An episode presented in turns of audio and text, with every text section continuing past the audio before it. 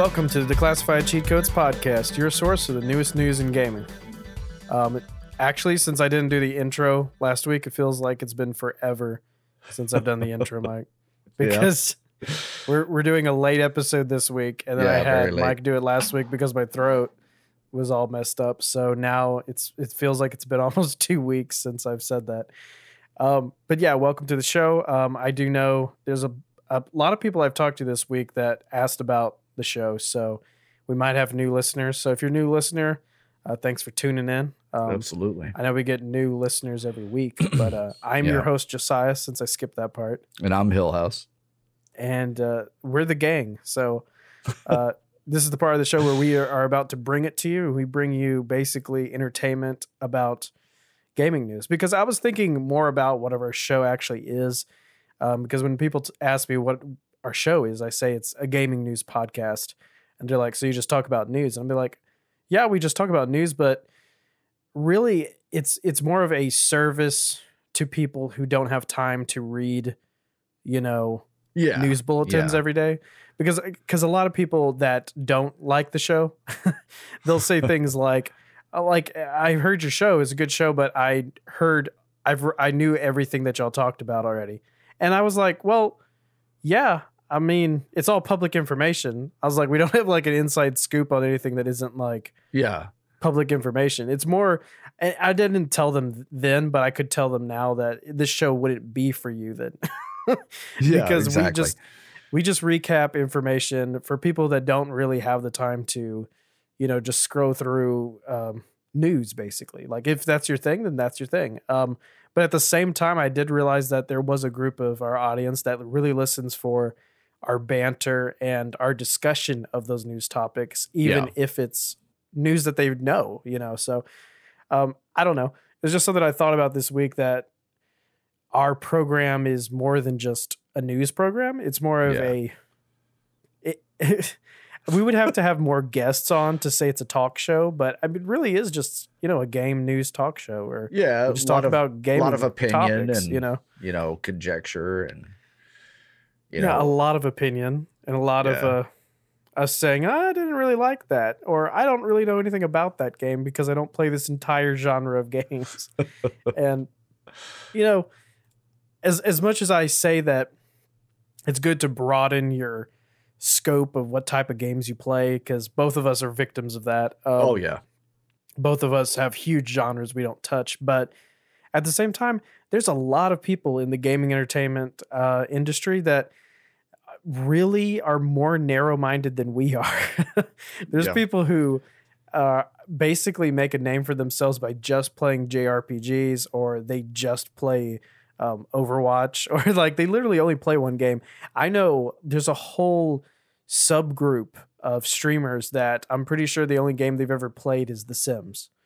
And I'll Oh, get yeah. into The Sims more, but like there's you can really compartmentalize yourself like way more than we do. but um I always I've always been kind of uh, subconsciously second guessing myself on like am I able to talk about certain subjects on the show because I feel like I do not have the broadest opinion or experience with a lot of these different topics we talk about. But at the same time, we actually surprisingly do have a broader spectrum than a lot of people in our, you know, Yeah. field. Yeah. So, um, I guess I'm not ashamed of that anymore. so this is me.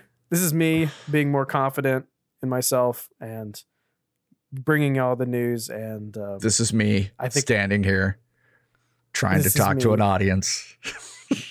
while I talk over you, Sorry. 80s, 80s movie reference. um, but yeah, um, welcome to the show. Um, this is the part of the show where we talk about either how shitty our weeks were or we talk about how great our weeks were. And then we also talk about games that we played and games we hope to play. hmm And uh, to be honest, um, I did on the last episode. If you listen to the end, I announced that I ha- was expecting a baby, and um, I'm actually almost thought about announcing this week that I probably would be not playing many new games because there's so much I have to do in preparation that I feel like my free time has to be for the podcast and for getting my home ready, you know. And I, I, I say that, but you know, I'm gonna play games. But um, but saying that, I haven't played many new games. The only game that I got into the last week and a half that I hadn't played in a long time was The Sims 4. And it's funny, I was just talking about that because this game is so broad and it's like what you can do in it is so ridiculous that I I naively jumped into it thinking that I could just do whatever I want because it's like a sandbox game and you can just you know, create whatever character you want and just do whatever the F you want and it's going to be fine. And right off the bat, within about, this is so embarrassing, within about like four minutes of starting the game, one of my characters died. And I was like, okay, hold on. I have a pretty decent idea of how this game works. And I'm pretty sure you can't kill a character that fast. So I asked my wife, who has played The Sims a lot more, I was like, is it really possible that I killed someone within minutes of starting? I was like, I built my house and I had it paused, so time wasn't moving. So I built my house and they weren't able to starve. They weren't able to get like um there's I think they can die if you close them in a box. I think if you put them in like four walls and they can't move, I think they'll die from like anxiety and a bunch of other issues. I think they'll die like quicker than starvation if you put them in a box. And that didn't happen. I was like, I put a front door on the house so they could walk in the house, and I don't understand how they died. Well, it turns out that I had created a vampire character, and as I was building the house, um, apparently I didn't put the front door on quick enough before my vampire character died from sunlight. so they couldn't get in the house quick enough. And because I was like in the midst of like putting up like windows or something in the house, and I saw like the Grim Reaper, basically death, was in my house, and I was like, "Why is he here? I haven't even like finished like doing my floors." and I saw one of my characters was dead, and I was like, "What the hell happened?" So like I was really curious, and basically what I ended up finding out was that when you start a game with a vampire, it's like basically hell. Like it's way better to start the game with regular humans and then later turn them into vampires. But because I started with a vampire, my vampire is like constantly thirsting for blood. So there's constant risk that my vampire family member is going to turn the rest of my family into vampires because I don't have a way of feeding them. Jesus. So so it's really stupid. So basically, I, I know you may not care about this, but there's a game mechanic that I ended up finding out that um, this is crazy because if someone actually plays The Sims, they're probably laughing at how naive I am. But there's a there's a plant that you can uh, put in your yard that produces like plasma fruit, and you can use that to basically feed your vampires so that they don't turn your entire city into vampires in your household. And you can't plant that plant until like one of your characters has a gardening type of skill or something. So I can't even plant it. I like harvested the seeds. I can't even plant the plant yet because none of my people can garden. So basically, what I'm doing is I am hiring a maid to come clean the house every time my character is really thirsty so that the character will attack the maid. And then it's a really cheap way of feeding my vampire character. So basically, until I can learn gardening, I guess I'm going to keep hiring maids to come to the house so that I can attack them. I don't know of another way to get out of this. If you know a better way to getting around this problem, let me know. But for now, I'm just hiring maids to come get attacked by my vampire teenager in the house.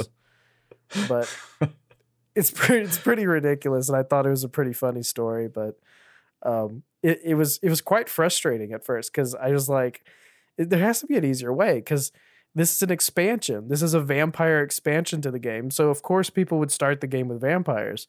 But and then I was like, I guess it's not as easy as that. but oh well. Um that's what I've been doing with The Sims is being frustrated with vampire logic, but um I guess I could have avoided all those headaches if I just didn't create a vampire, but I did. So there I am. Right on. Um I did play more Call of Cthulhu oh, almost a week ago now.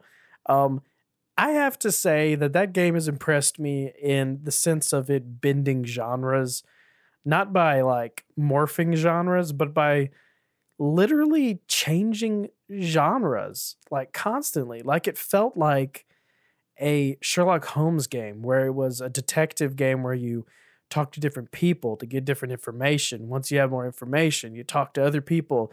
It allows you to have new dialogue options because you have more information. And it felt like that type of game. And then you were suddenly in an area where it was a stealth game. And I was very surprised by the stealth stuff where you had to suddenly not be caught by people. And I was like, okay, that's a totally different genre of game. And now the last thing I played was it's now like you're running away from monsters stealth where you have no way to defend yourself. And I'm just like, this is insane. This is like, it's at first it's Sherlock Holmes and then it changes to, um, what's the Outlast and then it's uh Alien Isolation. So it's like three different games and you could call it like it's just bipolar or something, but uh, it is interesting that it's changing genres, but in another sense it's kind of hard to get into the game and stay interested when it's hard to keep your footing. It's almost like it's hard to feel like you have a mastery of the game because it keeps changing the genre of game. Hmm. So I don't know. It's it's interesting and I understand why people would not like the game because of that. But in another sense, if you only had one game, it, it's a pretty it's a pretty banging genre bender where it's a pretty good one game to have in your catalog because it hits a lot of different game styles and it's not terrible at it. So, I mean, it's interesting. Like I, I was kind of narking on the uh, graphics last time, but um, it's it's really passable. Like it's you can really ignore that. Uh, it's really not that bad of a game. Uh, to be honest, it's just kind of gotten hard. Is probably why I quit playing it for a bit. But um, I'll probably jump back in and, and see if I can get past the alien isolation level of the game. So uh, I'll keep you posted on if I ever finish that game. But yeah, besides right that, I played a little bit of Overwatch, just enough to get the Ashe skin. That was from last week. But I mean, yeah, I got that it. one too. Yeah. Uh, did you play anything this week? Uh, played Overwatch on PC. Got the Ashe skin there, and mm-hmm. uh, um, think about doing some placement matches. I did play a game called Ruiner, and mm-hmm. you know it, it it's kind of a fun game, but at the same time, it, it you know it wasn't my cup of tea. I did enjoy it. I think the fighting mechanics are really cool. Um, it's you know definitely definitely different. Uh, it's basically a top-down shooter game. Um, you have a lot of different moves that you can do. Uh, you're able to sprint really fast to get from one guy to the other. Um, and I actually, in all honesty, I found that holding a lead pipe uh, did me a lot better than shooting anybody. Um, running around from person to person. Uh, there are some tough bosses that you have to figure out. Um, it takes place in 2091. You're basically a uh, you're basically like a uh, uh, kind of like a, a, gun for hire kind of thing, but something goes wrong, you you lose, uh, you end up being like uh, uh, deleted in a, in a sense. Um, you don't really remember what's going on, uh, but there's a hacker who who uh, is able to hack into your systems and tells you kind of what's going on. She keeps calling you puppy, but it sounds like poppy. And uh, uh, it just, yeah, it's just really if that's your thing and there's lots your thing then that's cool I guess. but there's lots of uh there's lots of uh the puppy thing kind of goes with it because there's lots of uh, uh hints to you know dialogue that says you know you're on a short leash and um you know just weird shit like that but uh the graphics are really cool um i have to give it that much i think that it's a really well put together game um but you know it is a top down shooter it's kind of you know a little bit look like uh, kind of like cyberpunk in a way. And uh, yeah, I see that. It looks yeah. pretty interesting on the stuff. I mean, and with top down shooters, it has to kind of be your thing. I mean, yeah, I haven't yeah, played it really too does. many.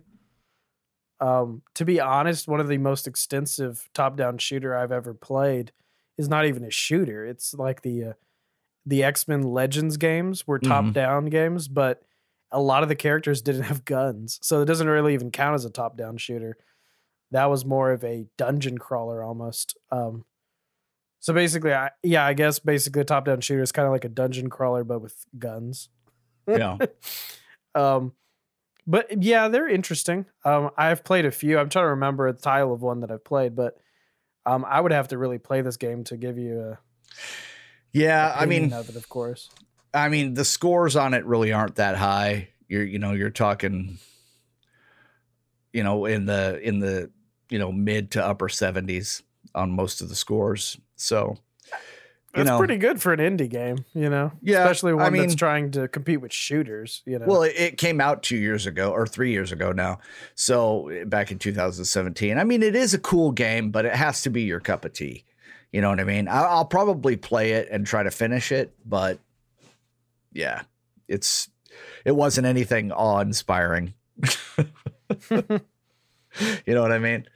So yeah, yeah, a lot of people are saying that I'm seeing a lot of reviews saying that it's solid. Like it's a solid game. It's a good game. No one's like saying it's mind blowing. Yeah, yeah. It's not. It's not a. Yeah, it's not a. yeah. a Doom or or I'm sorry, not even a Doom. It's not a Diablo or anything like that. It's but it's uh it's it's got its own little bit of coolness to it. Yeah, I see that it's uh coming to the Nintendo Switch and Mhm. I could see it working there. Yeah, on there that I mean we say that a lot, but when you get on the Switch, you suddenly don't have much competition with certain genres. Um so like something like that it would probably do really well on the Switch. Yeah, know, you probably portable. it probably would. Yeah. But cool. Yeah, but I'm probably going to be uh, playing more Overwatch on PC here in the next uh, in the near future. I did go ahead and download uh, the pre-download for Bleeding Edge because I am going to get into that. Um, Yeah, I saw that was automatically downloading on mine. I was yeah. guessing it was getting another beta actually. March 24th it comes out, so I don't think the beta's happening. Oh, really? Okay. Yep. I thought there were I thought there was scheduled another beta. I I the thought there was too, but I think I read somewhere where they said that they they didn't need to do it because of the information that they had gathered. I mean, the game, the beta was I guess they thought very the first one well was so polished. good they quit. Yeah. you know? But i i can see that they've probably done some you know there's uh, some obvious stuff that they needed to do as far as some balancing and and stuff like that but that doesn't really take that much if you think about it. I mean the graphics and the the gameplay itself was basically all there. I mean it looked really good to me but yeah i'm i'm very interested to see what it's going to be all about so. Yeah i've already got it downloaded. I definitely will be spending some time on that game. Sweet. Um I don't think I have any games that I'm looking forward to playing this week. Um oh wait, let me say this. Um the Final Fantasy VII remake comes out a month from now, but I did get a chance last week to play the demo that was on the PlayStation Store and it was really good. Um if you've played the original Final Fantasy VII, it's really cool how it mirrors certain like cutscenes. Like it's really cool to see them remastered. I understand people hating the fact that it's not like the original, and a lot of people are saying it's like bastardizing something that was already perfect. I understand that point of view, but guess what?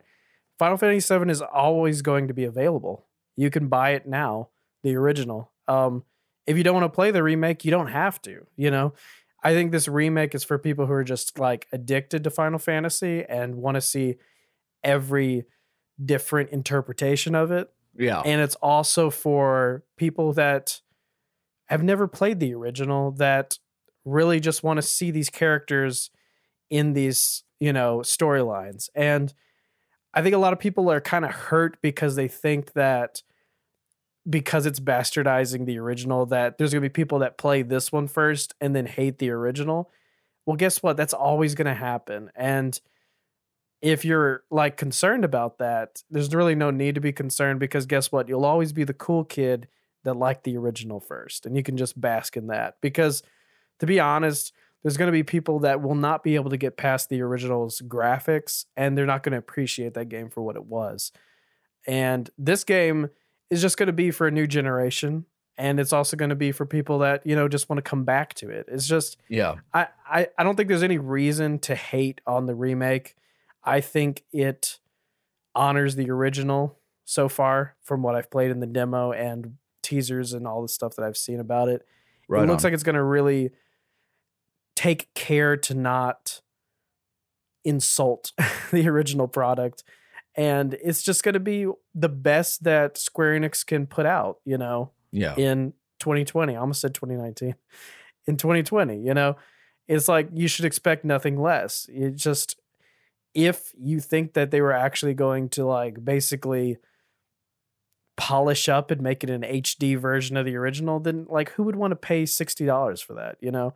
But this is going to be so overhauled. Like we know that this isn't even one game. Like it doesn't say part 1, but they've already massively released that this is part 1 of Final Fantasy 7 remake that they're making it into multiple games. So like Oh wow.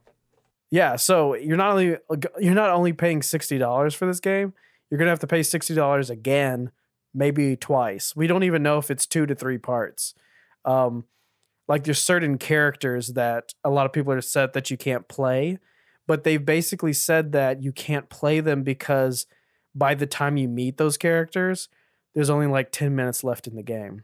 So that's made a lot of people realize, like, holy shit, like this is going to be such a long version of the beginning of the Final Fantasy VII, you know?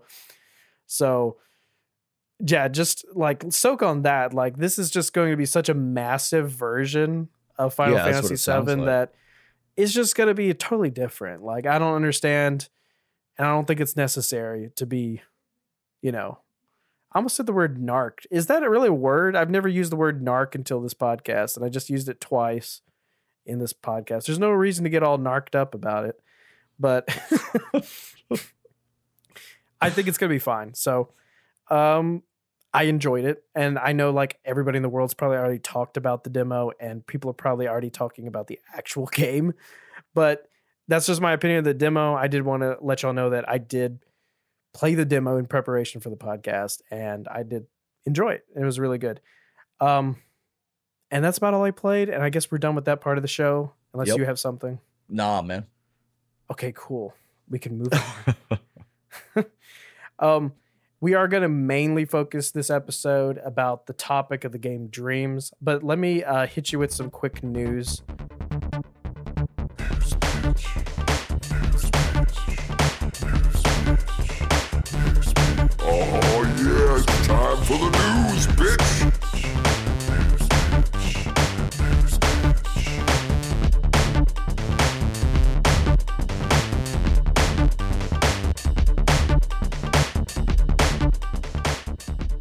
And uh, first thing in news that I had, just a quick stuff from last week. Um, I'm not sure if any of y'all have Nintendo Switches, but if you do, um, you may have noticed that the game studio, uh, 11-bit Studios, came up with a ridiculous solution to how bad the eShop is. Now, if you don't know anything about the Nintendo eShop, it is nothing like the PlayStation Store. It is nothing like the Microsoft Store. Um, people have constantly complained that the navigation is terrible, that you can't ever find anything that's like things you play, and that there's just really no way to discover new games in a good way. Um, it is so bad that the only way that people can hope that their game gets noticed is to put it at 95% off and put it at the top of the sale list. Um, there's lots of companies that have done this that have run ridiculous sales on the eShop on Nintendo just to get their title noticed because it's just so bad. There's not a rating system and there's not a suggestion system. There's not, hey, this is similar to this, or this is similar to that, or people that played this game liked this. There's just not anything like that, or genres aren't really even present. It's just alphabetical, price range, and uh, does Nin- did Nintendo make it? and that's about it. And um, and if you go to the sale section, you can alphabetize by price again or percentage off. So that's why a lot of people do sales just to get their games noticed in the horrible eShop.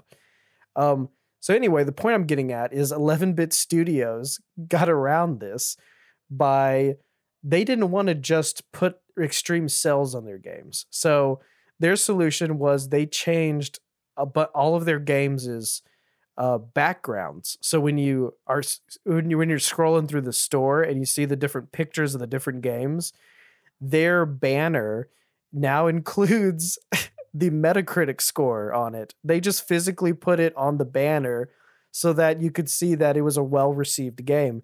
Because there's not even a scoring system on the eShop. People can't even say one to five stars. They can't say, you know, there's not even a thumbs up, thumbs down system. There's nothing to let people know if something is well received. So they just changed the banners on all of their games to show the Metacritic scores so that it would pop out when you're scrolling through the thing. You'd be like, hey, there's a game that's got a, you know, a really good Metacritic score. Like maybe I should check it out. It's also on sale. Not, hey, let me see what's 95% off. You know, that's like all that. That's the only way you would notice any new games, especially indie titles. So I don't know. Maybe this will wake up Nintendo to actually finally update the eShop because the eShop hasn't changed in about the three years of the Switch's life. So um, a lot of people have complained about it. Uh, I've seen countless people on Reddit do homebrews where they correct the eShop. Um, so maybe Nintendo will actually like change it pretty soon, or Nintendo's going to see tons of companies do this where these banners are probably going to include their Metacritic scores and maybe they're going to also include the number of downloads or something. Maybe it's going to say over so many players at the bottom or something. You don't know. Like it's going to be just ridiculous at some point because the eShop's just so broken in its sense of actually showing people any value in the game besides the dollar sign. So, um, just a quick little thing that I thought was interesting because it's been a problem and that was their solution, you know. Because can you think of any other ways that a company could try to get around that problem, Mike? Not, not really. No, not off the top of my head. Not head. really. Besides, yeah, just like because all I can think of is score and maybe player base, Yeah. the only other thing you could maybe do is really quickly on the bottom of the watermark, you could put from the makers of so- something. You know, like if there's a game, you could be from the makers of this other game that you probably know. You know, and because you can't really even search by studio i don't believe like it's just so broken so um so i don't know there's like endless ways that they could do it but when you're browsing through the store the only thing that catches your eye is the the uh, artwork for the banner for it. So the only thing that you could do to get people's attention is to put whatever you can in that banner. So we may see some really crazy banners pretty soon. They maybe just like look like a bunch of flash ads or like a virus basically popped up. But um, until Nintendo fixes like their navigation and their way of actually presenting games to people, um, I guess third parties are going to keep trying their best to like get around that. So Yep. Yep. yeah. Um, next thing is by the time you listen to this, Mario Day will be over. But happy Mario Day for us recording. Mhm. Um, if you didn't know, March 10th is Mario Day because uh, 10 can be read as IO. So it is Mar, IO, Mario. Um, it's clever. and um, I commend uh, Nintendo, a Japanese company, for actually embracing a play on words like that. yeah. It's pretty it's pretty funny that they actually embrace Mario Day as being such a little clever little inside joke like that. Um, in honor of that, I believe this whole week there's a bunch of sales on four pretty big Mario titles. I don't remember what they were off the top of my head. Actually, I might. I think it's Super Mario Maker 2. It's uh, Mario and Sonic at the uh, Olympics. It's uh, Yoshi's Crafted World. And the fourth is holy crap, I don't remember it. There's a fourth though. um, it's another Mario related game. I think Yoshi was the only one that was not a Mario game, even though he's you know used to be part of Mario. I think it's the Mhm. only game that it doesn't feature Mario. Um, but yeah, there's four pretty big, good sales on Mario games. And in addition to that, this last week we had an announcement that Levi's were having a partnership with Mario where you can go look those up and they look pretty snazzy. I'm not sure if I could wear them in public, but you can get Levi jeans full of Mario characters all over them and Levi jean jackets with And tons of Mario characters. They also have the overalls. They have overalls. I think they have hats too. I think there was a hat too. Mm-hmm. They're pretty insane looking. But um, yeah. Do we have prices on those? Because when I read this story, there was Uh, like no prices. Even I yet. didn't find any yet. Yeah, I think that it's just basically they're letting people know that it's coming available. I'm it's pretty sure it's going to be a pretty penny. premium. Yeah, it's going to Yeah. be pretty expensive. I wouldn't doubt if those jeans are like eighty to hundred dollars. Oh, easy, easy. Yeah, easy. Um, especially the jacket's probably like two hundred bucks. You're not gonna find the them at like Walmart. 200. Yeah, probably not. um. Oh, last thing in news I had was we had a crazy amount of people get excited about a tweet from Kojima, uh, the creator of Death Stranding. If you, you didn't notice this, people just went insane over a picture he posted. The picture was him working at his desk, and he said the words. These this phrase was in the tweet where he said sorry to be silent, and then he talked about how there's a big announcement coming soon, uh, a big partnership. And he said sorry to be silent, which made a lot of people think, um, was he going back to Silent Hill? Was the PT demo that everybody was so crazy about, was Silent Hill coming back, you know, after his falling out with Konami? And uh, people were so crazy about it that they even zoomed into the brand of pencil he had, and it was a pyramid pencil. And everyone thought, oh, Pyramid Head and Silent Hill. So, like, yes, people were kind of blowing it out of proportion and they were trying to make it about Silent Hill. But, you know, you can't blame people for hoping. And um, to their, uh, to their, um, what's the word? Disappointment. To their disappointment, it was not related to Silent Hill. It was actually a Half Life crossover, which was with the announcement that Half Life was coming to not Half Life, I'm sorry, um, Death Stranding was coming to the Epic Store and the Steam Store same day on June 2nd.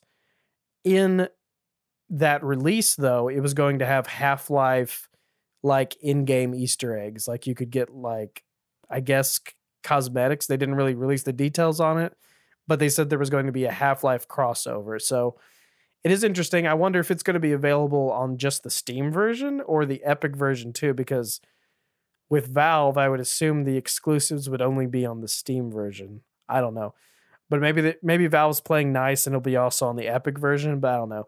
So the the actual crossover was interesting because it was a Valve crossover. You don't really see Valve do much like crossovers with any other companies, so it was really interesting to see that yeah. but um it was also disappointing that it wasn't Silent Hill, but I mean at the same time like Valve doesn't ever do something like that. So you can see that Valve's really trying to push Half-Life and um with the new VR game coming out um to be honest, I didn't even put that in these notes. Have you seen the gameplay for Half-Life, Alex?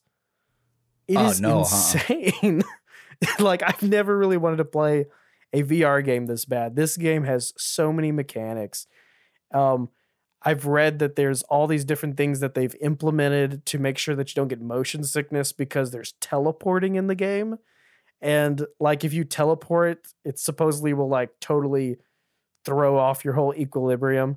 So like there's a way that Valve figured out that with teleporting, basically you can switch it to not you can either make it immediately move you which will make you like feel disoriented or you can lower the disorientation by um choosing to make it like slow time down and it slowly moves you in the direction of where you're teleporting so that it feels like you're actually moving to that location so that it doesn't disorient you so bad so it's really interesting that they're like they're they're thinking of solutions to problems as they're creating mechanics. You know, Yeah. most people think like we're going to venture into VR and we're going to try to do these things and then if something goes wrong we'll figure it out later.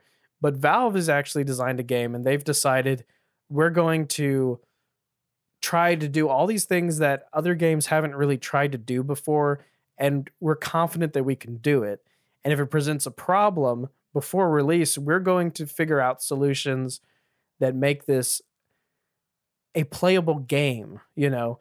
Like they're really trying to make sure that this game, although it's VR, it is still playable to everyone. You get what I'm Yeah. saying? This isn't yeah. like a they're not trying to make a game that's just for VR people. They're trying to make a game that is accessible to even people that just are starting out with VR. And I think that's really cool on their part because it shows their maturity and their history with, you know, stellar game titles at the same time. But um, I was really hating on Valve last year, and I'm really proud of them for like coming out with big Yeah. guns this year, you know. I've I've been hating on them for a while. Even before we started the podcast, I've been saying how they haven't released a game in like what was it, six years or something. Like Yep. um just I don't know, like good things on the horizon for Valve. I just thought they were really happy counting their money from Steam, you know. Um but uh, kudos to them for like actually getting their shit together. Um Yeah. Half-Life Alyx looks really good. Go look up a a gameplay video on YouTube of it. It's just Yeah, I'm gonna have to it's do that. crazy what you can do. Like you can interact with so many things in the world and the environment. You can use uh, like car doors to block enemy fire. It's just insane. Like this is just it's just the interaction with the world is beyond any other VR game that I've seen that's still an action game. A lot of other games that are VR that allow you to interact with the world are like simulation games where you are supposed to only interact with things. This is like a simulation game mixed with a shooter. Usually, shooters in VR, you know, the main interaction you have is with the gun. And it's just like, Yeah. oh, cool. You can reload the gun like a real gun. but this game is more than that. You can like throw the gun, you can reload the gun, you can grab grenades that people throw at you and throw them back. You can interact with doors for cover. You could physically peek over things and things. It's like oh wow. it's just like all this other stuff and the interaction is just really cool um, if you haven't checked it out go check it out um, it may make you buy a vr i'm sorry but Well, I I Um, I actually really have cool. capabilities on my PC. It is VR ready, and I've just never used it. So I'm seriously thinking about doing it and giving it a shot. Might have to uh might have to uh do a story on that one. yeah so you actually have an interesting situation where you would actually have to make the decision of do you want to get a vr that requires pc use since you have the ability Yeah. or do you want to get a VR that's just able to run by itself for portability? You actually have the option. A lot of people either have to decide whether they want the all-in-one in the VR or do they want to like, you know, go through the trouble of getting a PC that's capable. So yeah. you yeah. fortunately have the option to actually look into your options. So yeah, that'd be really cool. And uh, I don't know, it may be easier to stream your VR Yeah, It probably would if be. you do it through the PC. I think it would actually be smarter for you to do that. yeah. Um, but yeah, I would love to see you do some VR streaming. That'd be pretty hilarious, probably. Oh, it probably would be. I'd probably piss myself. yeah, you just need to get your VR streaming up front of your green screen. Yeah, that'd Yeah. be just stellar. that would be cool. But I think that's all I have. Um, I got a little bit of news for you. Um, we were Yeah. talking uh, the last couple weeks about GeForce Now, and you know, Yeah. um, we're very excited about it. At least I was. I I I was, you know, anticipating this to be the the uh, Stadia killer. the Stadia killer that's out there. But the fact of the matter is that uh, Stadia has actually gotten some pretty decent reviews lately, even though they still haven't completely given everybody what they promised. Um, they, if you have, you know, like with Stadia, as long as you have like a hundred megabyte or uh, uh, what is it? Yeah, hundred megabyte download, you're going to be okay um, with Stadia. You're going to see seamless 4K gaming, etc. Yeah. Uh, from what I understand, it's really beautiful. But if you uh, if you have less than that, you you can see some uh, some uh, lag. Uh, you can see some latency problems. Well, so Stadia's getting good reviews now. Well, GeForce just can't seem to get out of the trouble that they're in. They have even more games that are leaving them now. Um, one of the developers from You're saying GeForce or Stadia is getting games leaving? GeForce, Okay. yeah, GeForce is getting games leaving. Uh, the uh, director of the Long Dark, uh, and he's part of Hinterland Studios, who who made the Long Dark. Um, they apparently Nvidia never asked for the rights to stream the game, and so they pulled their game. A lot of people love that game, from what I understand. It's a really cool survival style game, kind of uh, reminiscent of The Forest, right? Isn't that what it is? Yeah.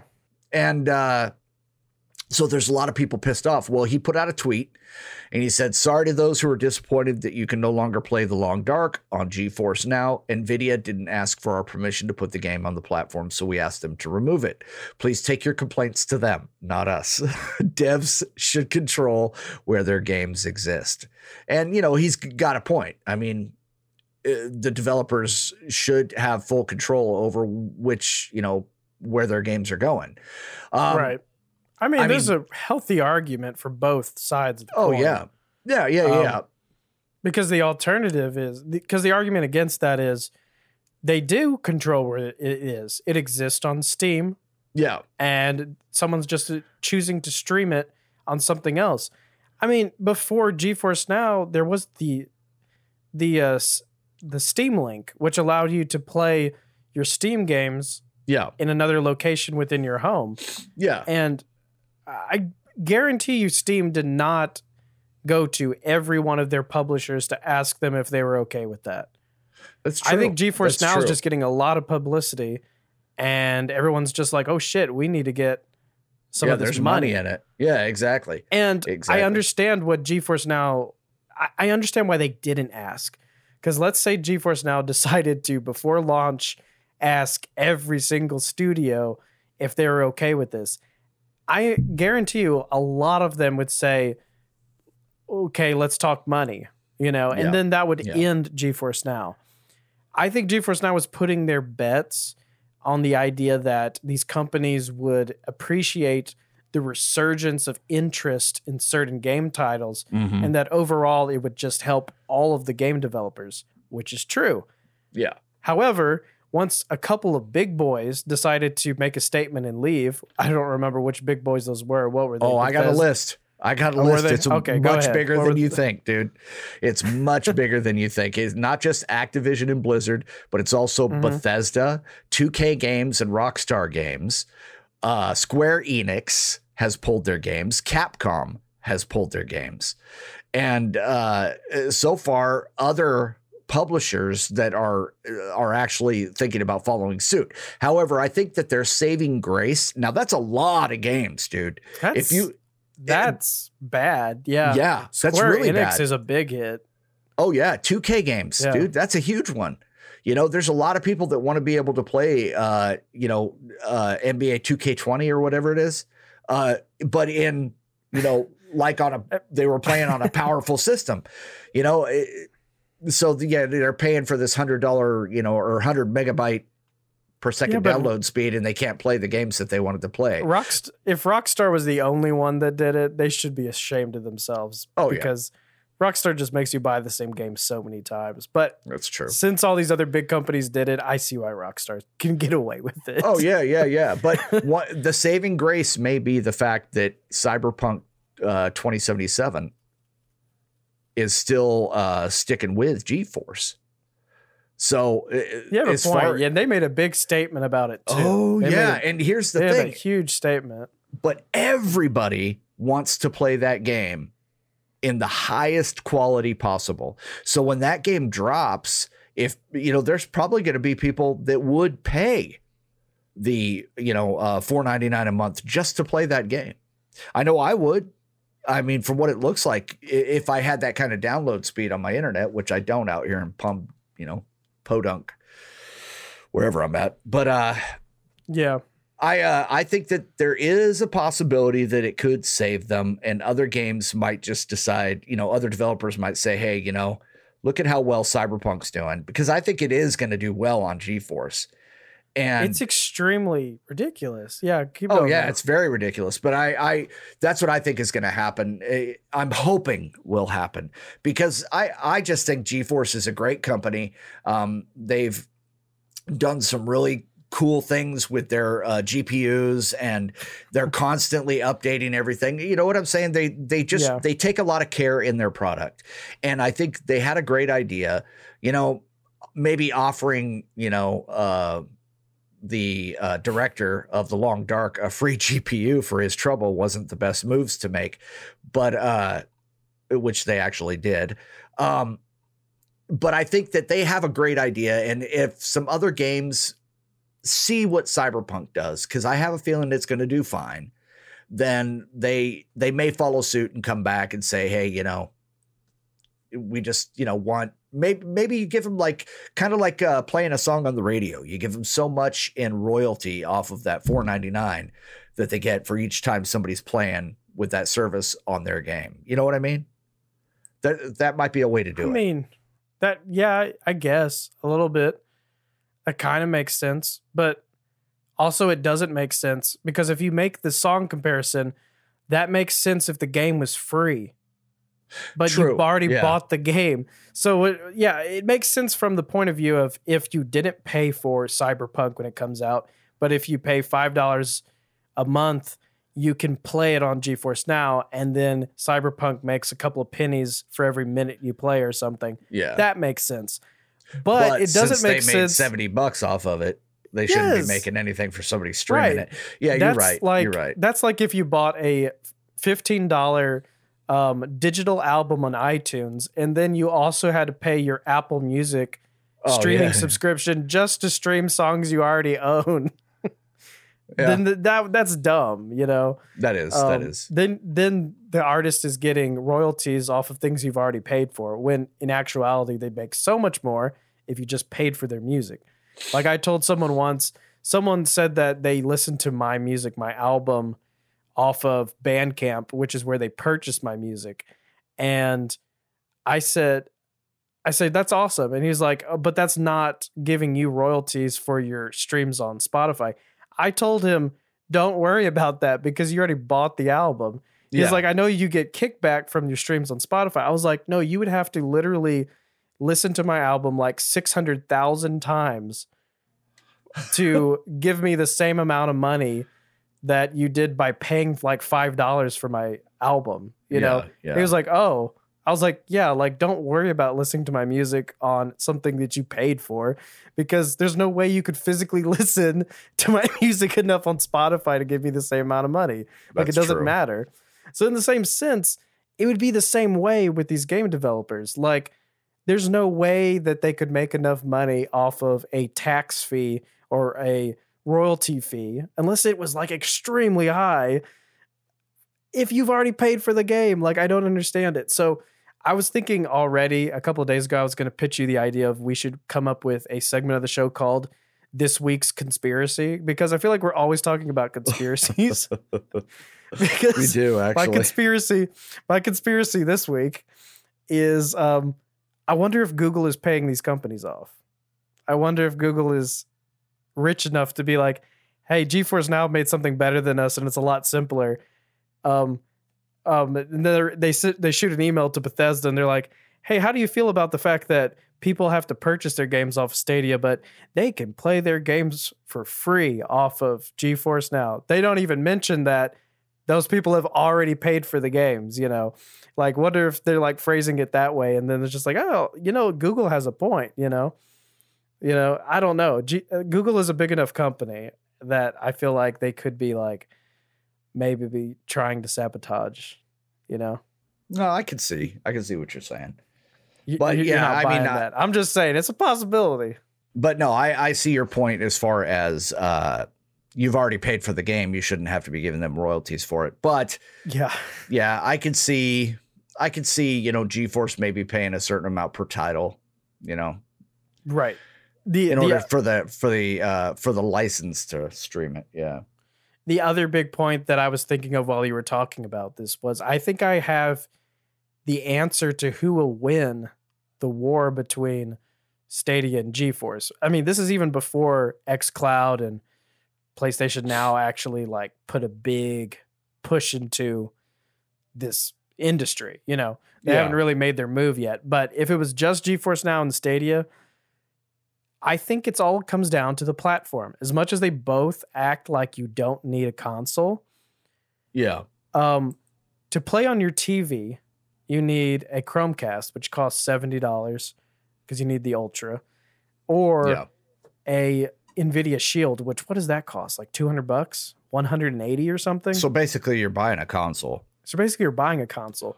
Uh, the GeForce Now makes more sense on phones and Yes. Yes. computers that are just, you know, more portable, like a laptop or something that doesn't have the the beefiness to run these titles, but it can be directly connected to your, uh, y- you know, your Wi-Fi or just you know land in.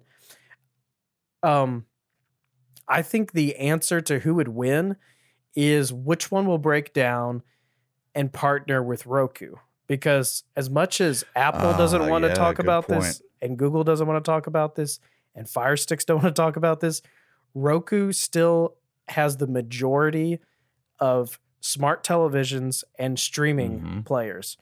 Um, yes. they are not the leading uh, marketing brand for sure. Like they don't act like they're the big guns like um, Google and um, But look at a lot of the TVs that are out Amazon, there now that, but- that people just buy, you Yeah. know, left and right. They already have Roku on them. So I, the thing that made me think about this was that I'm pretty sure the GeForce Now can work on an Android TV in the future. They said, and the thing is, you can buy those, but they're not nearly as popular as Roku televisions. Yeah.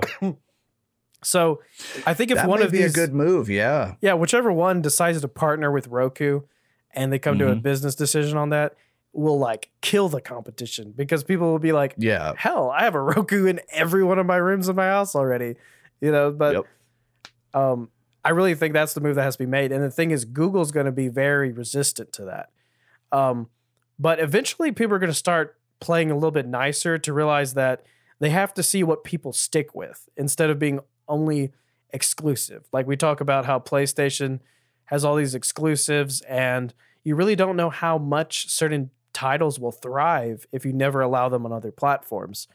Um, in the same sense, um, Apple TV used to only be available on Apple TVs. Like you could not play original Apple television programming on anything but an Apple TV. But now you can download that app on, you know, Roku's, Chromecasts, and now they can actually see what shows will do good. And now they can actually sell this service to other people, Yeah. you know, that have Yeah. don't want to pay two hundred dollars for an Apple TV. Maybe they only want to pay thirty dollars for a Roku, you know.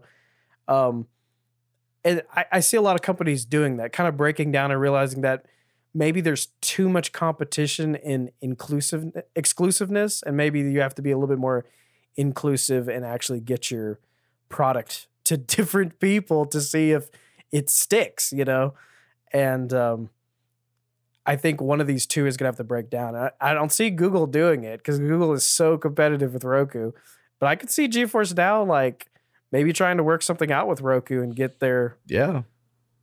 get their streaming on there. Of course, they would say that you know you had to have such and such uh, RAM on your television, or you would have to have Yeah, exactly. you'd have to you'd have to have the 4K premium Roku or something.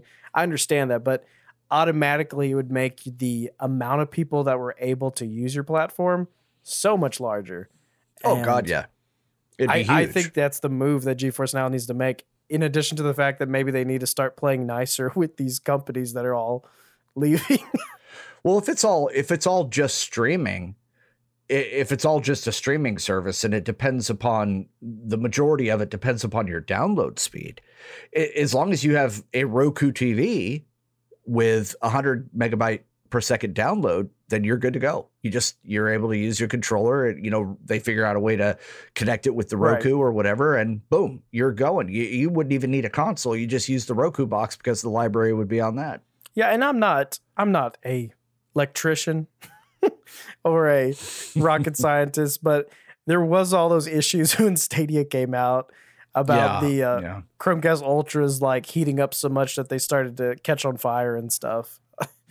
um, so I mean, as as much as it should just be streaming, I don't know. There may be certain elements that overwork a television and you might break your tel- television. I don't know. Yeah, it's true. That's So- true.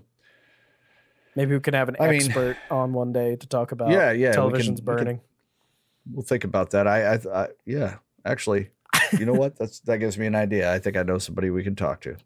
Okay, cool. Um, let's get to our. Is that all the news you had, or do you have more? Yeah, man. Yeah, Okay, cool. just the fact that GeForce is still going through all this shit. It's just it's crazy. crazy. Yeah, Yeah, it's really crazy that everyone just hates GeForce. It- it's yeah. It kind of seems that way. It- It's I just think really it's, weird. I think it's a conspiracy. it is, dude. It is. okay, okay, It okay. is, I'm man. enough with my conspiracies. Fucking government, man. Speaking of conspiracies, um, with all the coronavirus conspiracies, um, I was I was wondering if we could make a bet on you or me who would get the coronavirus first. oh, it won't be me, dude. Won't be you, so it'd No. be me. because I drink Sunny Delight every My day, chock full of vitamin C. Did you ever Sunny get that Delight. endorsement? Or are you still working? No, on it? man, I, I haven't heard from him. yeah, I doubt I'm going to hear from them. They probably watched my stream and said, "Fuck this."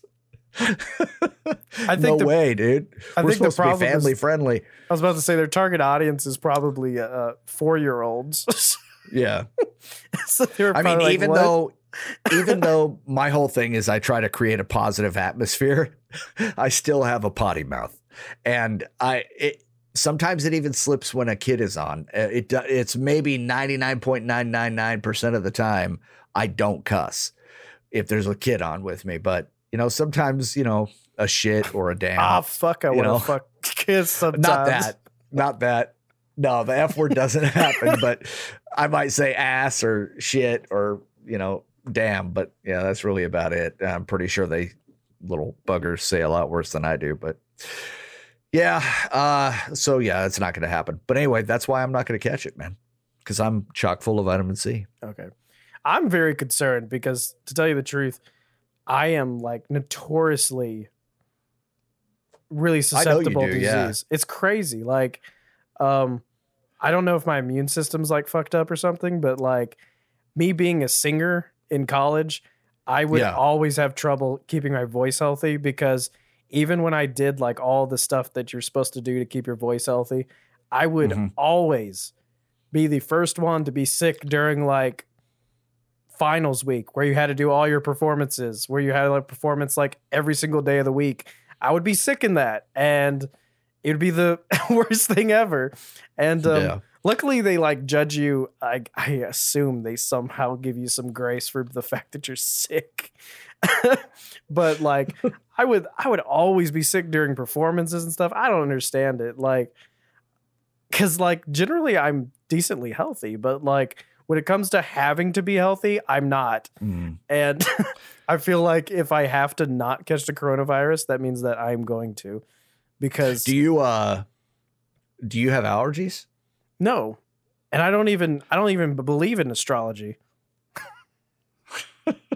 no, I don't have allergies. no, because see, I have to I have to take uh Flonase and Claritin D uh every day without fail. And if I mean I could miss a couple of days, you know, if I forget to go buy it, but if I missed like a week, even longer, I I end up with ear infections, sinus infections, and possibly pneumonia. I I did catch pneumonia one time uh, from not taking my meds, and uh, it, it got nasty, dude. I mean, it was really bad. I actually uh, uh, kind of halfway passed out at work. And after pulling a pallet, and uh, but I was a jackass, you know, went back to work too early. So, um, but yeah, I mean, that's one of the things. That's the only way that I'm susceptible, and mine's brought on by allergies. But I totally get where you're coming from. I mean, It's uh, just it's just know. annoying because I feel like my entire adult life suddenly you know, it may come from the fact that I wasn't I didn't get out much when I was a kid. So it may be from that. Maybe suddenly when I became an adult and had to like do everything myself, I suddenly was like catching everything in the world.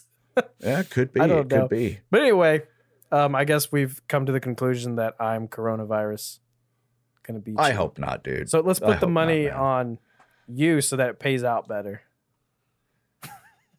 Because you're less likely. I don't want to lose though. But it's a 10 to 1.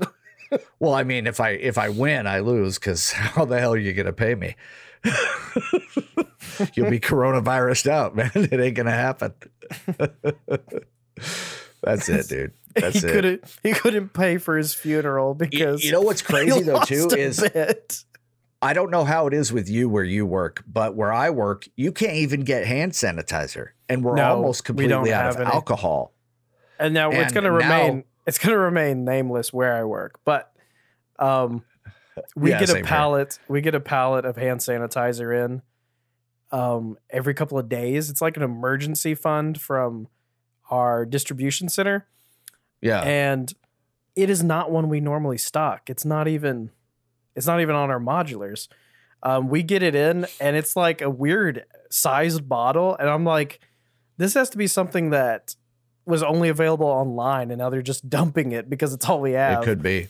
It could be. and be. um, I was looking at like the boxes to see when they were boxed, and they're like say 2017 on them. I'm like, these have been sitting in a warehouse for three years. Oh wow. So so yeah, that's crazy. Like they're pulling out everything they have to try to sell. Yeah, I mean, I've even seen people buying stuff to make their own. And crazy. uh, yeah, they use aloe vera gel, uh, a certain percentage mean- of rubbing alcohol, and they use some. Uh, uh, uh, it's almost like a. It's not fruit pectin, but it's almost like a gelatin for uh, vegetable, but it's made out of vegetables, yeah, and it uh, and then uh, and then they use an oil for like a, a smell or moisturizing. But yeah, dude, and people are making it themselves, man. People are freaking out though. You know, it's crazy because Which, like at the I same understand. time, I mean, nobody wants to get sick, but I mean, is it really all this? the th- yeah, the thing is like um, someone was like, I haven't seen people freak out like this since like uh, Ebola and uh, since swine flu or mad cow disease Yeah. or something. I'm like, I don't remember anyone freaking out this much. Like. I don't remember any of those getting this much attention. Well, but we maybe I really didn't work in retail at the time. Yeah, I mean, you you may not have been your Uh, adult self then, you know. yeah, I was probably just laughing at every one of those. But um at the same time, like I'm I feel like hand sanitizer would like make me more susceptible to catching something because I've read multiple places in the past that hand sanitizer kills all your defensive germs. So you have nothing to fight off disease. And it because it, doesn't pick and choose. It doesn't pick and choose bad disease, bad germs. Yeah, yeah, good yeah, yeah, yeah. It, It just, just kills, kills everything. everything. So like you're more Yeah. susceptible to everything.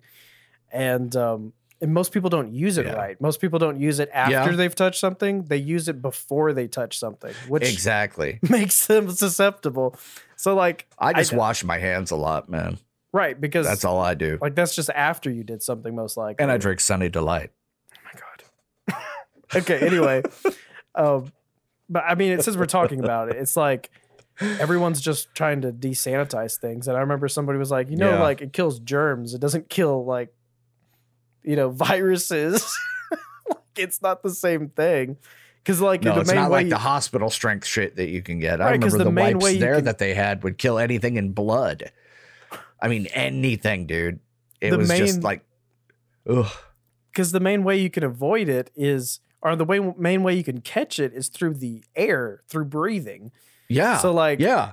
this sanitizing stuff doesn't even like really matter that much because like I think everybody that's caught it has caught it through breathing, and Yep. the number one way to defend that is like it's not even foolproof, but it's like the N95 um, Yeah. masks or respiratory mask. something. Yeah. And um, I tried to look them up online because I was like, I was like, I'm going out of town in a couple of weeks and I'm going to like a gathering. I'm like, is it kind of dumb if I don't go with like a respirator or something? And um, so I just looked up prices because I was like, I'll just pick up a few. Like, I'll just pick up a few just in case, you know, it gets really bad by the time I leave the state, Yeah. you know. And um, I saw that uh, Amazon had them Mhm. for a 10 pack. This was like three days ago, maybe worse now. It was a 10 pack of those N95s for $150. Yeah, it's stupid, dude, because you could buy the same type of mask at a dollar store for 10 of them for a buck and it has that little piece of metal that you can bend around your nose Right, but so do you have a, any? a good fit. Oh no, I mean as yeah, soon as we nobody get them, has they're gone. any. Yeah, nobody but, has but the thing is is that you know people are it's so stupid because people are doing that with hand sanitizer too and they're on, flipping it on uh, Facebook. ebay and facebook and all that yeah and they're charging huge amounts of money for it so but you know capitalism is best bro Yeah, it, I'm, I mean, I guess actually capitalism at its worst, taking advantage of people when they need Yeah. something. exactly. Well, that Um, actually sounds like that's what they do best. But yeah. Yeah. Anyway, um, anyway, enough about. I almost said Ebola. Enough about the coronavirus. my th- my throat hurts. By the way, I've, I've been told by multiple people that I can't keep joking that I have the coronavirus. I've been told multiple times that I can't keep saying that. Every time I cough, I'm like, it's the corona. But um, supposedly insensitive, and I apologize, but they can't stop me. Oh, anyway. You can't say anything anymore. It Doesn't matter. It's all good. I hope you're fine. I hope you don't get nothing. Yeah. Just praying I can make the next episode every week. But anyway, I, I can't do this alone. who would edit it? exactly. Anyway, And if I uh, if I uploaded it to Drive, who would get it? you just keep uploading your parts and it just never publishes any episodes. Oh shit. someone finds someone finds this drive like years after we're gone and it shows that you were uploading episodes of you talking to yourself every week for like 20 years like this man just driven into insanity like they get crazier every single one People will go to the museum just to look at the exhibit and cry They're like the because they feel bad for me. Yeah, is the uh, the podcast that had fifty episodes with two people, and then like twi- two thousand by himself. Oh man.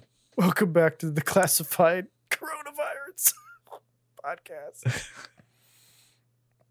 okay. Anyway, Jesus Christ, this is such an insensitive episode I'm making. But anyway, to our topic, the uh, cover story, the story that I'm trying to sell this podcast with. Uh, we were talking about dreams, and Yes. this is kind of an old topic. A lot of people have already talked about this. I was attempting to talk about it about two weeks ago, but then I decided to actually like look into it more.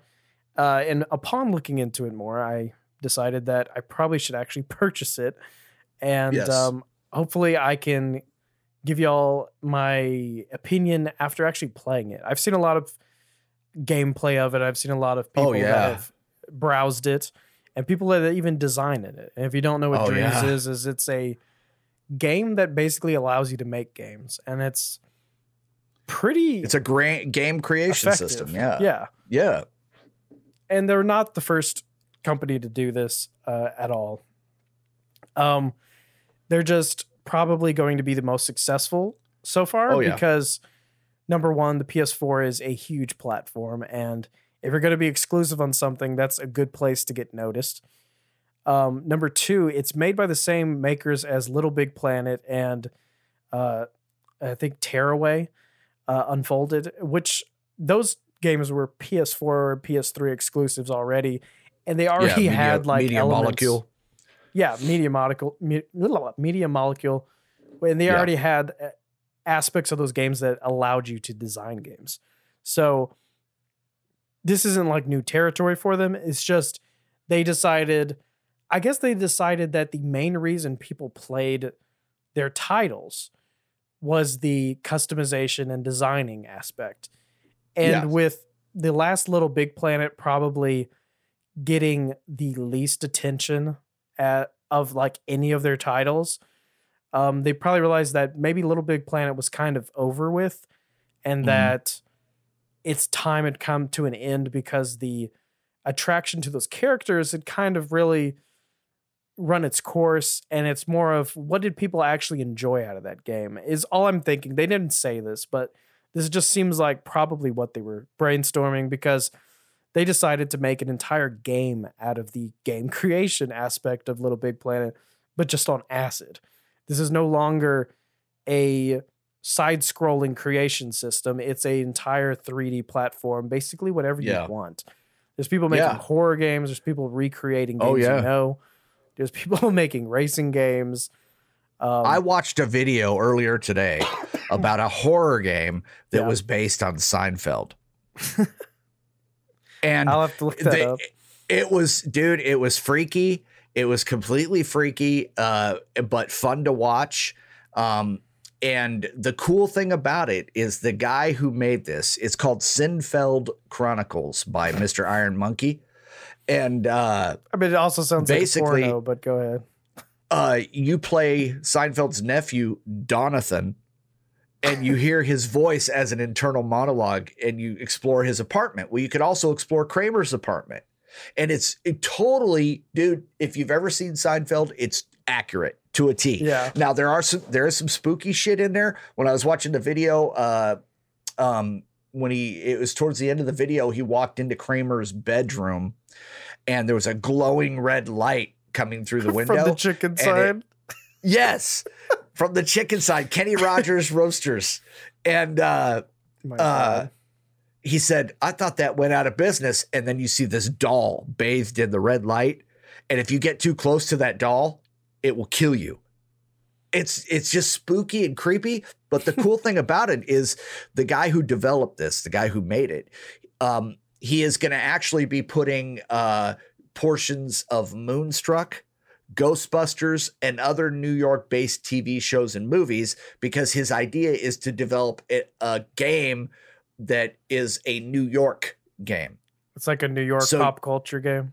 You you travel around in these different areas, but it's a horror game, so it looks really really cool, dude. Uh, the the person who made that, and I, I thought it was really neat. It, it that you're you have that ability in in dreams to do this kind of stuff. Yeah, that's really cool. And there's like a lot to talk about about dreams. Uh, number one, Oh, yeah. because um, I think we may have touched on this last week uh, when we kind of teased this idea, was that um, since you can design games, um, Mhm. peop- there's already been a report of a person already getting a job from designing in this game. Oh, yeah. and um, in addition to that, um, you might say something like, "Well, this isn't like the best place to learn how to design a game. Like, why don't you just, you know, download the Unreal Engine or, um, what's the other one that's really big? Unity. Why don't you just download one of those because they're pretty easy to, you know, get a hang of, and if you can say that you're fluent in it, of course you're going to get a job if you design a really nice looking game in one of those engines. Well, at the same time, maybe not everyone wants to learn how to run Unreal Engine or Unity, and maybe Yeah. they just want to be a game designer in the sense of vision and scope Yes. and ideas. And with dreams, you can design whatever you really want, and you don't have to be hindered by the handicap of learning a game engine. And that's what's really cool is yes, it is its own engine, and you are learning that one, but it's way more user friendly. Mm-hmm. And what's really cool is we're just allowing people to focus on their ideas and their yes.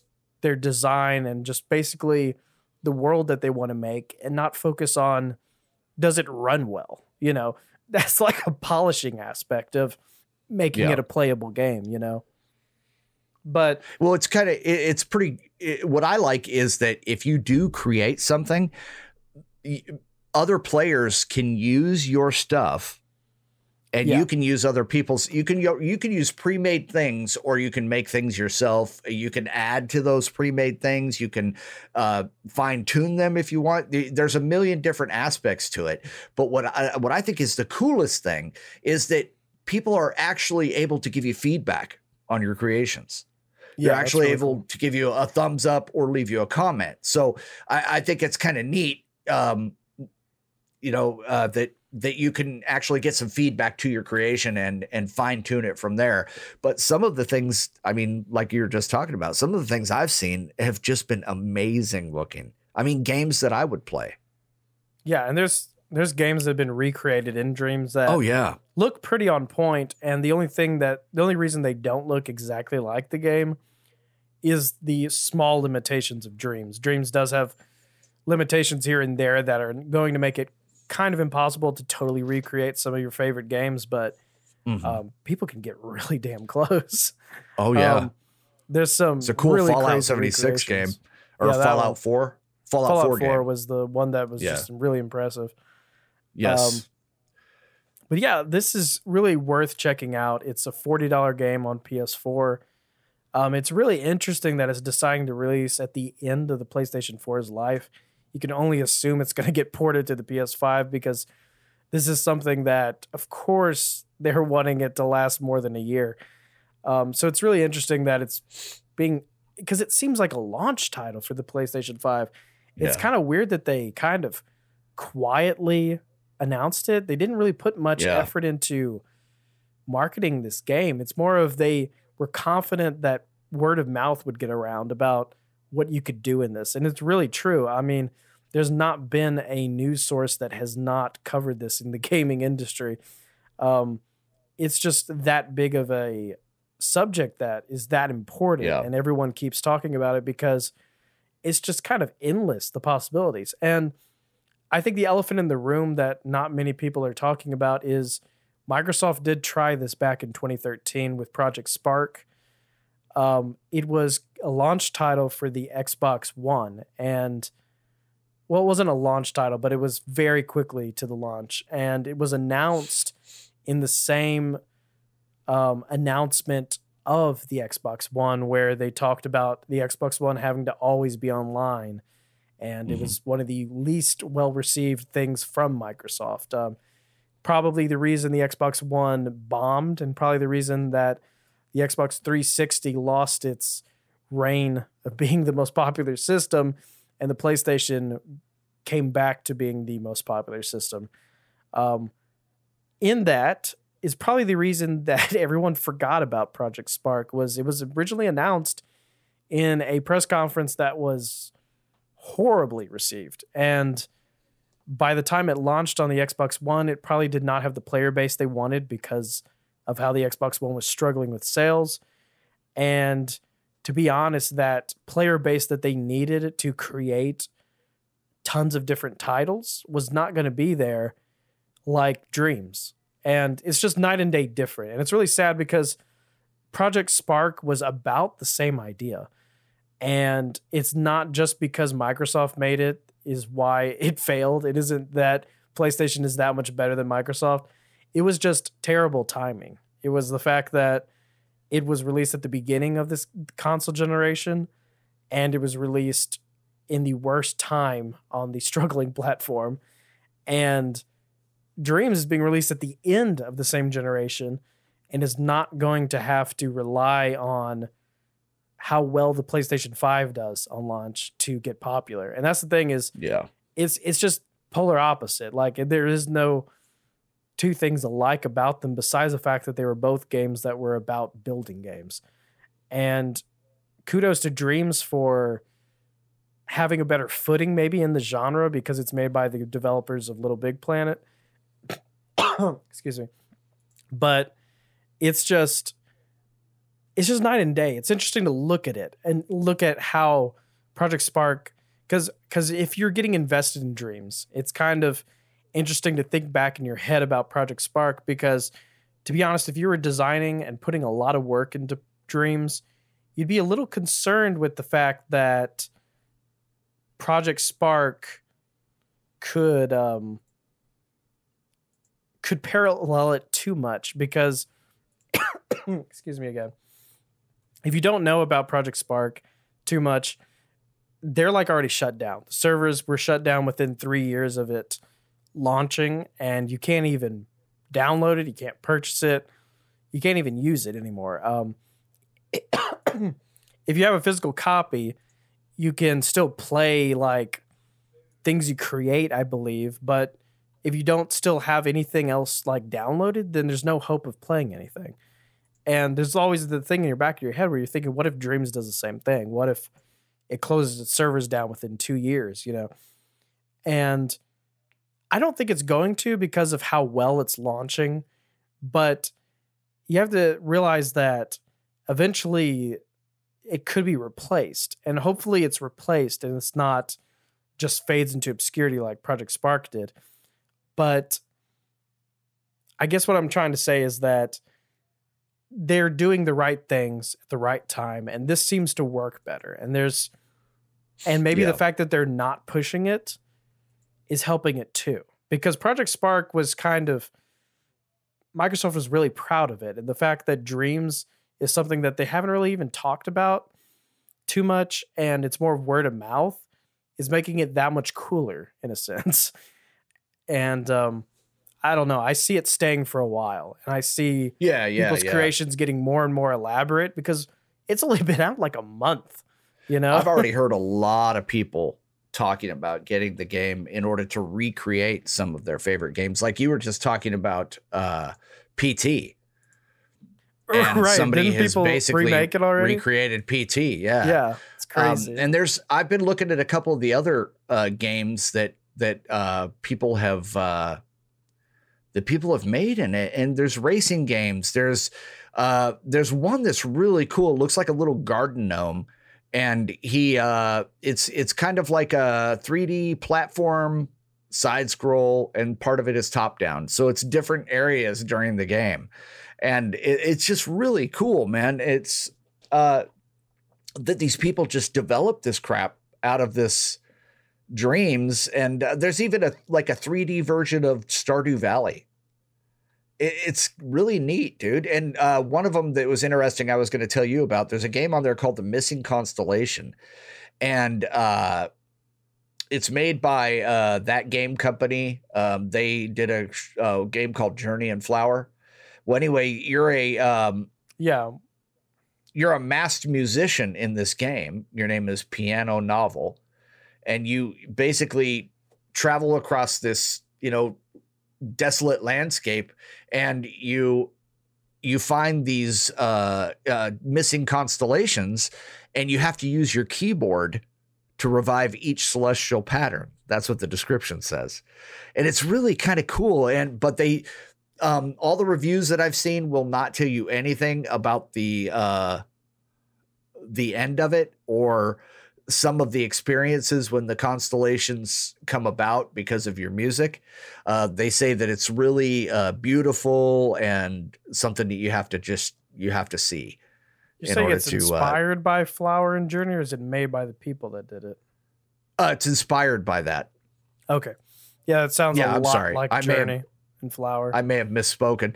Yeah, but it, it looks really, really cool, man. And I'm looking at the uh, Fallout 4 Dreams Edition. It, that even looks cool. I mean, it's old school cool. You know what I mean? It's just that, but I, I think what what you hit on earlier that people who have these ideas, these creative ideas, uh, might be able to make a rough version of something that eh, could end up being the next big thing. You know? Yeah, I agree with you. It's uh I think it's pretty crazy. And I really would like to check it out for myself because I want to know just how Yeah. broad it is, you know. So Yeah. I'm excited to check it out and um, hopefully I can check it out soon. Um but um everything about dreams seems really cool and um, I really encourage anyone that has any type of creative inkling in them slash And a- time And a PlayStation. yeah, if you have time, yeah, and a, and a PlayStation. I think it's interesting that they didn't launch this on PC too, but yeah. I feel like it's gonna come to PC. Probably, I mean, Death Stranding took. It's coming out in June and it came out in November, so that's like Yeah. eight months. So, I guess by that theory, it should come out in October on PC. That sounds about right. Oh man, if that happens, I got some shit I'm gonna make. Yeah, I, I would I would see a PC release in October. That sounds about right because it also will be about the time that we're talking PS5, Xbox, whatever. True. So yeah, that's all I really and have it's to say about it. multiplayer too, dude. It's multiplayer too. Yeah, it is. I mean, do you could do anything. Like it's Well, what one of the things I was reading is there's four different main modes uh, that you have. One of them is called Dream Surfing, and basically that's like a regular play area. Um, you can browse example games. Uh, you can use different people's sculptures, uh, assets. You can listen to music that people have created in dreams. Um, and uh, there's a thing called Art's Dream. That's the main campaign of the game. Uh, they say it takes about two to three hours to play it. Uh, it looks that actually looks really cool. Um, it, it- yeah, it's kind of. Uh, it, they say it's a like a film kind of game when you're playing the campaign mode Art's Dream. Yeah. Um, you basically you have to make amends with your old jazz band, your bandmates that you uh, uh, stepped away from. So, um, from what I understand, there's some really cool characters in it. a lot of really different things. Uh, next one they got is called Dream Shaping, and that's the create section of it, where you can, you know, customize and use, like I said, other people's stuff in order to uh, make your own kind of game. Uh, and then there's the home space editor, which is the uh, the basically what they call the central hub. And then there's a community jam, and it's uh, uh, a place where you can take your creations and uh, they have themed contests from what i understand. They have different uh, uh, seasons that you can uh, play in and create and whatnot. And p- other people vote on their favorites. And you uh, you get uh, creations ba- pages um, or badges for your creations that go on certain areas so people end up knowing who you are and they kind of check your stuff out more regularly. So it is it is kind of cool. It's almost like um, it's almost like uh, streaming in a way, uh, you know, where you're you're you know, or even doing a podcast where you're creating it and you're getting other people to come in and give their opinion of it and check it out, and more and more people follow you. I think this is it's going to be a really cool thing. Like you said, it's only been out for a month, but I think it's just now starting to take off. People, like you said, people are just now starting to get wind of this. yeah. And uh, the more videos that come out, the more I think the more people are going to be playing it. and that's but what's yeah, crazy. definitely is- needs to come out in PC. Yeah. Um, the thing is on PC, it also there's also that thing where it might be broken on PC pretty quick because of just the community on PC just goes so crazy. Like, um, I think you want to Yeah. make sure you have a firm foundation to the service and the servers before you take this to PC because that's just it's going to be a totally different ball game on PC. Um, in addition, I was going to say something. What was it? Um, Oh, it's the idea that I was not as excited about this because it was. I mean, I got it. It was a game building game, but to hear that it was made by the creators of Little Big Planet actually made me have so much more interest in it because I remember how that game's creation tools worked. I remember how its community Yeah. tools worked. And that made me feel like this was a lot more solid of a title. Um, it was a little bit more risky um, before I realized who made it, but with them behind it, I was like, okay, I can really get behind this. Like this is this is a lot more confident of a confident of a pitch, you know, of an idea, and this makes more sense. But at the same Yeah. time, the other thing I was going to point out was that um, this is like the dream. pardon the pun. This is like the dream situation from a business model because guess what? They don't have to make a game. They just have to make a game that allows you to make games, and they don't have to keep putting content because their community's doing that. True. You know what I'm saying? That that's like Yeah. crazy. Like, guess what? Like all these other companies are trying to make games that continue to have new content. But guess what? You just made a game that's going to do that itself. you don't even have to like keep awesome. touching it. You know? Yeah, exactly. It's just going to keep developing over time, and I. Uh, but I think that's the cool thing about it, and is that it's it. The ideas become community property. You know what I mean? To where you can Yeah. use them. It's just it's there, so you can you can end up creating something really really cool, and it just gets used all over the place by all these people in their games. You know, because it's that cool of an asset, or it's that neat of a picture or a sculpture or whatever, or a background. You know, it's uh, yeah, it's it's pretty neat. Cool. Um, I think that's really all I have to say on it. Um, Yeah, me too. and um, actually had a longer episode than I expected we would have. Um, yeah, Without much news, but um, there thanks was a coronavirus. yeah. Um, there's a lot of uh, content, not a lot of content. I'm sorry. There's a lot more to talk about about dreams than I actually expected that we would be able to talk. But it's just such a big idea that I think it was cool to actually get to just lay back and talk about all the possibilities and everything that we've heard. Um, Yeah, in addition to that, um, we will have a new episode next week. yes, Um, Sunday. Sunday, Sunday, Sunday. Um, and um, look forward to that. And um, we'll probably have Mhm. way more news since we didn't really touch on news much this week. Um, but um, I guess that's it. I guess we'll see y'all later. And um, thanks for tuning in. Thanks for tuning in if it's your first time listening. Um, welcome to the family. Um, we usually we usually close this out by saying stay girthy. And if you don't know what that means, it means that just keep being you and keep being the best you. And the girth comes from how full you are with the bestness of who you really are. so we say stay girthy. It's like shalom. Some fucking Tony Robbins shit right there, man. It's like saying shalom to each other. So we just say stay girthy and uh, Stay girthy. peace be with you. You know, Peace be with you and your girthiness. stay stay turgid. Turgid. Is that how you say it, or Oh is it turgid? God.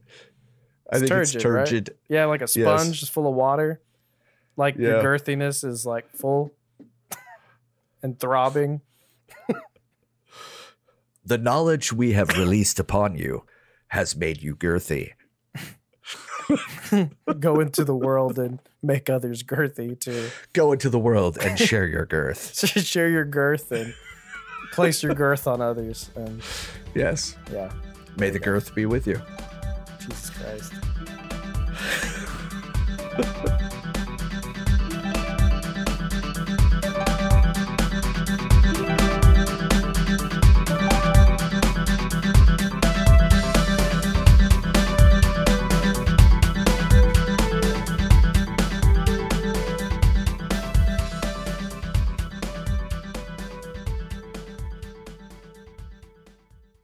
I think it's interesting that they didn't launch this on PC too.